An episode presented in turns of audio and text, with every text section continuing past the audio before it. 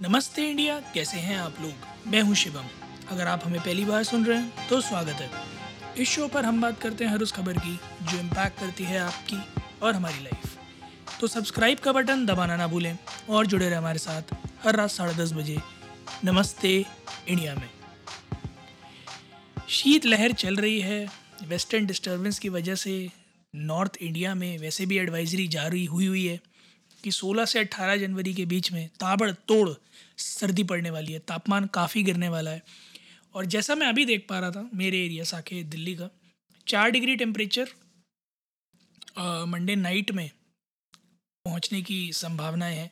कल 16 degree high और पाँच डिग्री मिनिमम, परसों सोलह डिग्री हाई साठ डिग्री मिनिमम, थर्सडे को सत्रह डिग्री हाई, नौ डिग्री मिनिमम, ये थोड़ा थोड़ा करके टेम्परेचर बढ़ेगा, बट उसके बाद भी अगले छब्बीस तारीख से थर्सडे से फिर से एक बार तापमान में थोड़ी सी गिरावट देखने को मिलेगी। तो मान के चलिए कि ये पूरी जनवरी अभी सर्द है, अच्छी खासी सर्दी आप लोगों को देखने को मिलेगी। तो हमारी जो आप लोगों से गुजारिश है, वो यही है कि कोशिश करें अपने आप को इस सर्दी से बचाने की और सर्दी के मामले में ही आज बड़ा एक इंटरेस्टिंग फैक्ट मुझे पता चला। दुनिया का सबसे ठंडा शहर which is one of the world's coldest city जहाँ तापमान माइनस पचास माइनस पचास माइनस पचास डिग्री सेंटीग्रेड। शिट हम चार डिग्री में ठिठुर जा रहे हैं, वो लोग माइनस पचास में रहते हैं।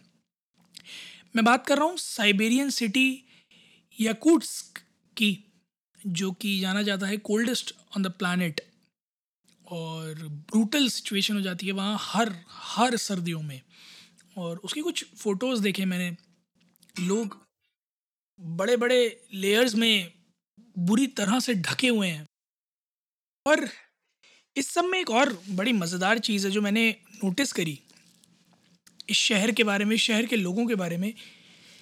2021 के सेंसस के हिसाब से साढ़े तीन लाख के आसपास पॉपुलेशन है इस शहर की।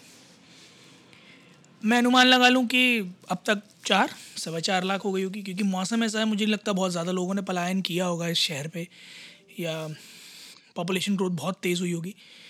तो चार सवा चार लाख की आबादी वाला ये शहर, छोटा सा शहर है। रशिया के बड़े फार ईस्ट रीजन में एकदम सिचुएटेड है ये।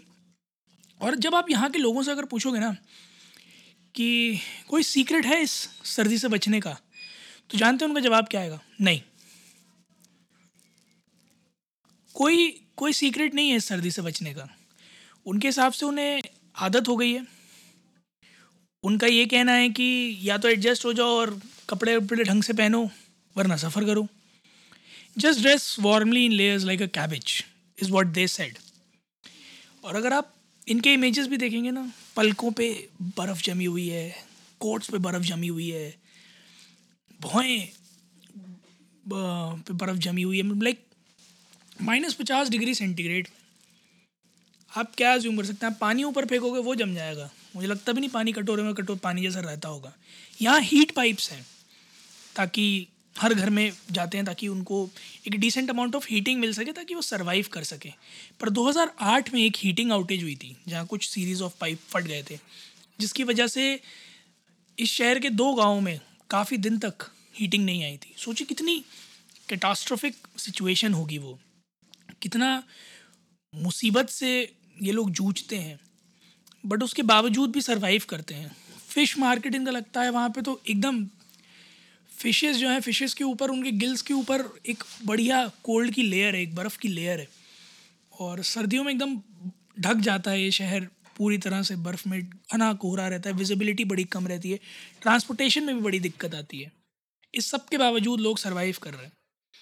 आज के एपिसोड में मेरा मोटिव सिर्फ़ ये बताना नहीं था कि देखो वो सर्वाइव कर रहे हैं, हम क्यों नहीं कर पा रहे? पॉइंट यहाँ पर सिर्फ़ इतना सा है मेरा बताने का कि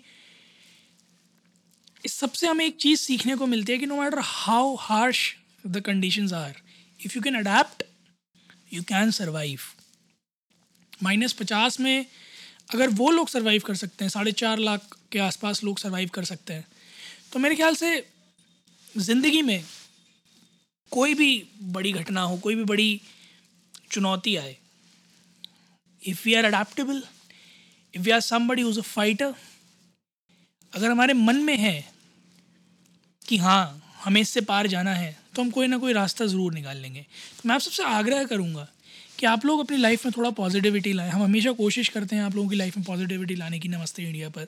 और हमारी हमेशा यही कोशिश रहती है कि हम कैसे ना कैसे आपकी ज़िंदगी में जो थोड़े बहुत छोटे मोटे गैप्स हों, जो हम भर सकें, या जिस भी तरीके से हम आपको मोटिवेट कर सकें to live your life to the fullest to the best तो मैं आप सबसे आग्रह करूँगा कि जब सुबह आप उठें कल तो एक बार इस बारे में सोचें कि जब वो सर्वाइव कर सकते हैं तो हम क्यों नहीं? इस मोटिवेशन के साथ, इस एक जज्बे के साथ, अपने दिन की शुरुआत कीजिए। कोशिश कीजिए, अभी साल बहुत नया है, सिर्फ़ सोलह दिन बीते हैं। Is a long way ahead साढ़े तीन सौ दिन, तीन सौ चालीस दिन है अभी हमारे हाथ में। Is a long way ahead कोशिश कीजिए इस साल में अपने आप को, अपने करियर को, अपनी पर्सनालिटी को, अपने स्किल सेट को, अपनी नॉलेज को, हर एक चीज़ को जिस पर आप काम कर रहे हैं कि सोच रहे हैं बड़े लंबे समय से, या कर रहे हैं और उसमें फल नहीं मिल रहा, उसमें थोड़ा और मेहनत डालने की, थोड़ा और लगन डालने की, थोड़ा और डिटर्मिनेशन डालने की, ताकि इस साल के एंड में जब आप मुड़कर पीछे देखें कि 16 जनवरी 2023 को नमस्ते इंडिया का जो आपने हमारा ये एपिसोड सुना था, तब में और 31 दिसंबर 2023 के उस शख्स में कितना फ़र्क है? क्या वाकई इस एक छोटे से एग्ज़ाम्पल से हमारी लाइफ पर कुछ इम्पैक्ट पड़ा या नहीं? और प्लीज़ हमारे साथ ज़रूर शेयर कीजिएगा। अगर आप लोगों को लगता है कि एक साल बाद इस कॉन्वर्सेशन का आपकी लाइफ पे कोई इम्पैक्ट पड़ा है या नहीं? क्योंकि हम डेफिनेटली एक साल बाद आपके साथ होंगे और हम सुनना चाहेंगे कि क्या वाकई आज की हमारी इस कॉन्वर्सेशन का आपकी लाइफ पर कोई इम्पैक्ट पड़ा है या नहीं? हमें जानकर बड़ा अच्छा लगेगा। तो जाइए ट्विटर और इंस्टाग्राम पर इंडिया अंडर नमस्ते पर हमें ज़रूर बताइएगा कि आपने हमारे जितने भी नौ सौ सत्तर, नौ सौ इकहत्तर एपिसोड सुने हैं, उनमें से किसी भी एपिसोड ने अगर आपकी लाइफ पे एक छोटा सा भी इम्पैक्ट छोड़ा हो तो प्लीज़ हमें बताइएगा। Will be glad to know that उम्मीद है आप लोगों को आज का एपिसोड पसंद आया होगा। जल्दी से सब्सक्राइब का बटन दबाइए और जुड़िए हमारे साथ हर रात साढ़े दस बजे सुनने के लिए ऐसी ही कुछ मोटिवेटिंग खबरें मोटिवेटिंग बातें और मेरी थोड़ी सी बात। तब तक के लिए सुनते रहिए। नमस्ते इंडिया।